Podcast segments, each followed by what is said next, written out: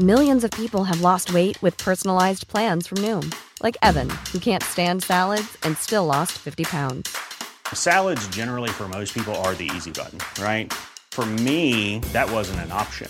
I never really was a salad guy. That's just not who I am. But Noom worked for me. Get your personalized plan today at Noom.com. Real Noom user compensated to provide their story. In four weeks, the typical Noom user can expect to lose one to two pounds per week. Individual results may vary. Ryan Reynolds here from Mint Mobile. With the price of just about everything going up during inflation, we thought we'd bring our prices down. So to help us, we brought in a reverse auctioneer, which is apparently a thing.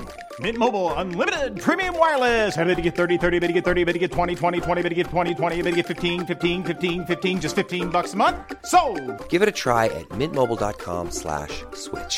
$45 upfront for three months plus taxes and fees. Promo rate for new customers for limited time. Unlimited more than 40 gigabytes per month. Slows. Full terms at mintmobile.com. I'm Sandra, and I'm just the professional your small business was looking for. But you didn't hire me because you didn't use LinkedIn jobs. LinkedIn has professionals you can't find anywhere else, including those who aren't actively looking for a new job but might be open to the perfect role, like me. In a given month, over 70% of LinkedIn users don't visit other leading job sites. So if you're not looking on LinkedIn, you'll miss out on great candidates like Sandra. Start hiring professionals like a professional. Post your free job on linkedin.com/people today.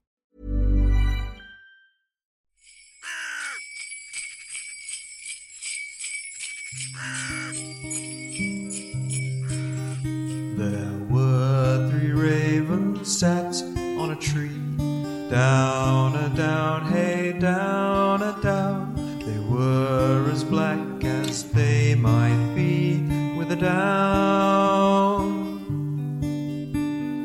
One of them said to his mate, Where shall we our breakfast take? With a down, dairy, dairy, dairy, down, down. Hello and welcome to a special Advent 2023 edition of the Three Ravens podcast. My name's Martin Vaux. I'm a writer, storyteller, and English romanticism obsessive, and I'm joined, as ever, by my partner in crime and all dark arts, Eleanor Conlon. Hello!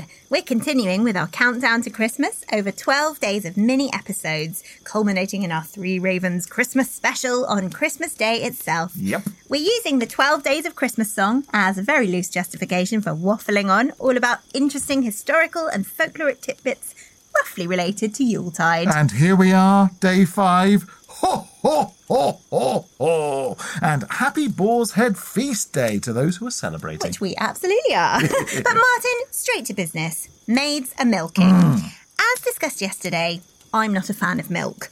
I'll have my tea and coffee black, thank you very much. and no arguments. Though there's no doubt that the milkmaid is about as quintessential a symbol of country life as you'll hope to come across. Oh, for sure. And there's loads and loads of good reasons for that, some of which are pretty darn obvious when you think about it. Yeah, I mean, I'm as partial as the next person to the idea of a hale and hearty maiden as a wholesome symbol of possibility and vitality. but in European folklore, the maid or maiden is pretty ubiquitous, isn't she? Oh, of course. And this is linked to concepts of the triple goddess, as found in a dazzling number of religions across the world, from the fates to the seasons in Hellenism, where there were three seasons instead of four, as many people don't know, as well as the Charites, the Hindu Tridevi. The ancient Greeks believed the goddess Hecate had three aspects, namely the new moon, the waxing moon, and the full moon. With all versions of the triple goddess basically breaking down to three stages of life the maiden, the mother, and the crone. Precisely that. These ideas were developed by Freud's one time apprentice, then partner Carl Jung, as part of his work on archetypes. And when it comes to what these stages of life represent, broadly speaking, the maiden represents the virginal, unmarried, exploratory stage of a woman's life, as well as in the Platonic model of love, eros, or desire.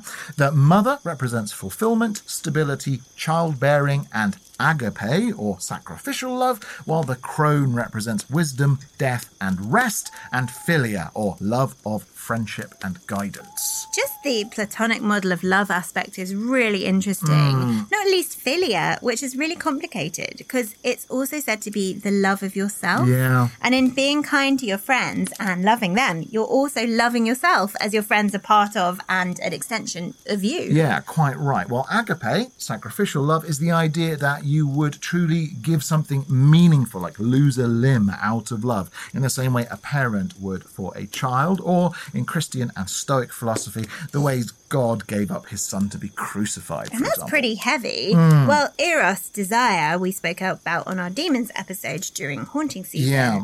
With the maiden being this aspect of femininity, kind of representing adventure. In the triple goddess terms, of course, as put forward by the likes of Robert Graves in The White Goddess, the various versions of the triple goddess are all three versions of femininity in one, whether that be Hecate or Athena or any number of goddesses. And it's worth saying that a number of historians and literary theorists really do not like the triple goddess theory. or Robert Graves. yeah, including our friend Ronald Hutton. He, he's not a fan, as well as many feminist writers and lots and lots of people in the LGBTQIA plus movement. But there's also fun to be had with discussions of the triple goddess, isn't Mm, there? oh, yeah. And no doubt in folklore and neo paganism, mythology, Wicca, tarot, loads of things we were interested in. Yeah. The triple goddess is very evident and there to be found. With, of course, male counterparts as well. As for maidens in particular, though, we have a heck of a lot of them in folklore. Most certainly. I mean, as discussed on our recent Patreon exclusive on Snow Queens, the Disney Corporation has more or less made its millions exploiting them. Yep. Snow White, Sleeping Beauty, Cinderella, The Little Mermaid, Beauty and the Beast, Rapunzel, Tangled.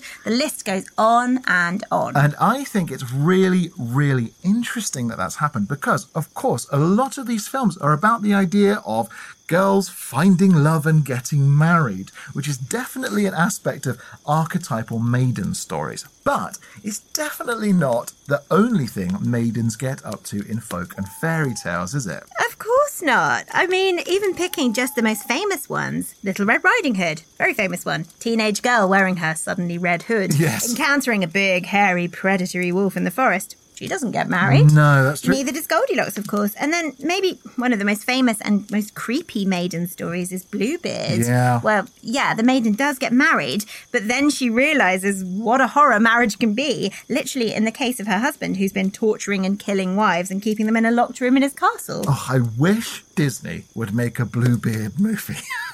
or an adaptation of Angela Carter's The Bloody Chamber. That would really reshape some childhoods, wouldn't it? I would have found that very affirming as a child.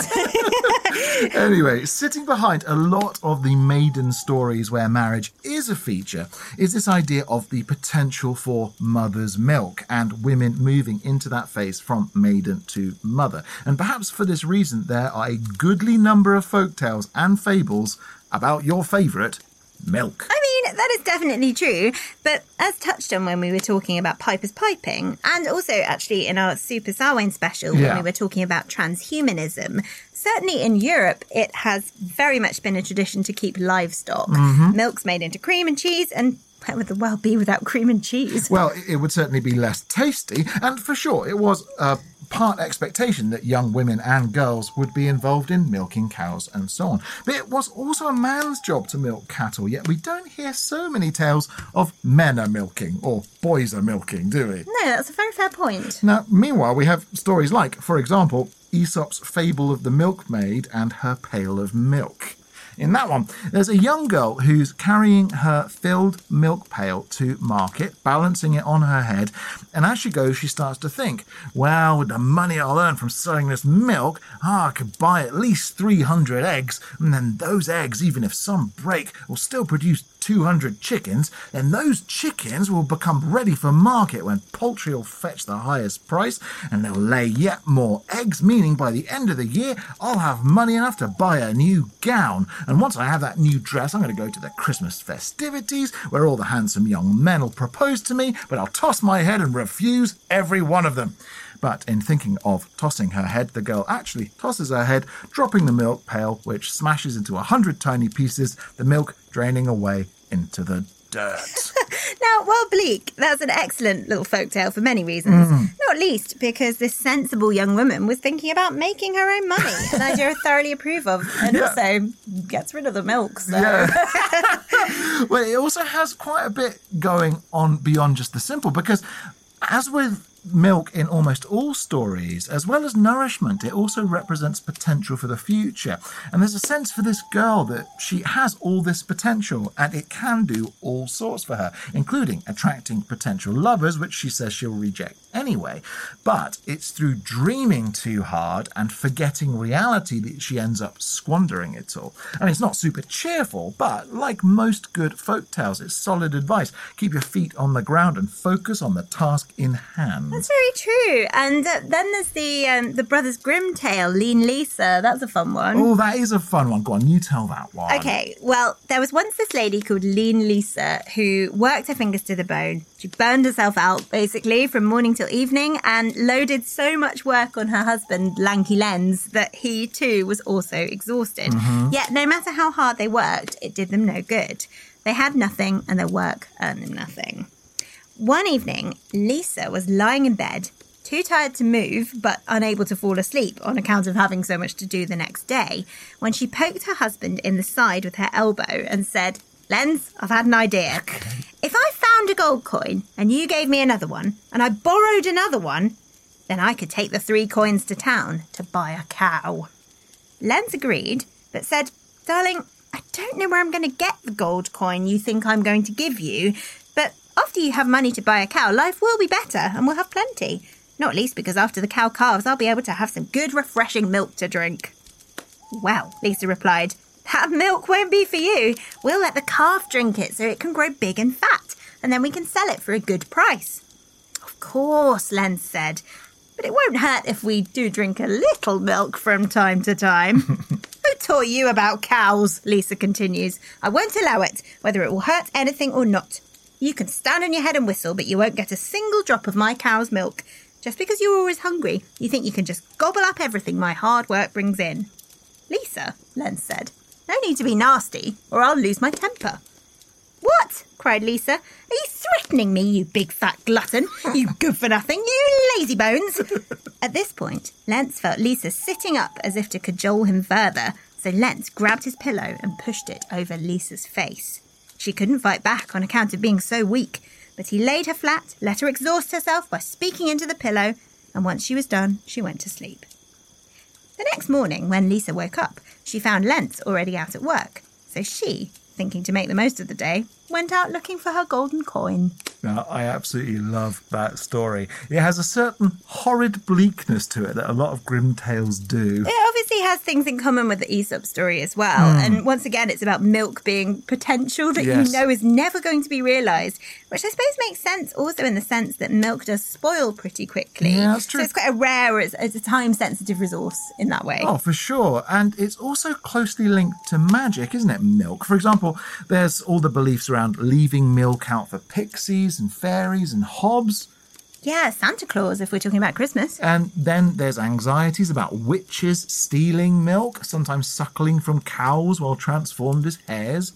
To be fair, then, a lot of these stories can be linked to the maiden archetype and its many facets, as well as ideas and concepts of nourishment, health, and prosperity, some of which relate to the mother archetype too. Oh, yeah, exactly. So when we think about how maids are milking, I think it's actually one of the most potent sets of symbols in the 12 Days of Christmas song. Yes, literally, milkmaids were a thing in almost every village in England. But also, when you dig into the maiden and into milk as symbols, separately or together, there's a heck of a lot to explore. Absolutely. But all of that said, you can still leave the milk out of my tea and coffee. Thank you very much. Duly noted. So, Eleanor, what are we going to be talking about next in our Three Ravens Advent journey? Tomorrow will be swans a swimming. And although we don't eat swans in this day and age, as we'll be discussing, people in past times most definitely did. You know a cool fact about swans? The collective noun for them is a lamentation of swans. It's a good one, isn't it? It is, although I still prefer our conspiracy of Well, ravens. naturally. Still, until tomorrow, while our maids carry their pails of milk to market that way, we'll go this way. and remember, don't whistle till you're out of the woods.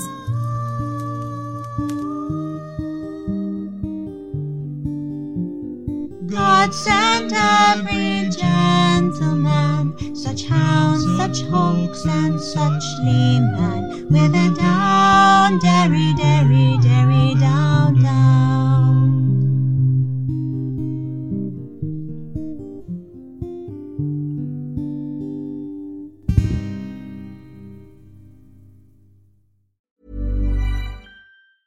Planning for your next trip?